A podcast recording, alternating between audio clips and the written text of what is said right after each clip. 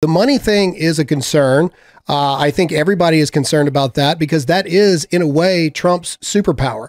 Uh, he doesn't need the money of other people. Mm-hmm. And if he wasn't being donated a dime, he could self fund this thing himself.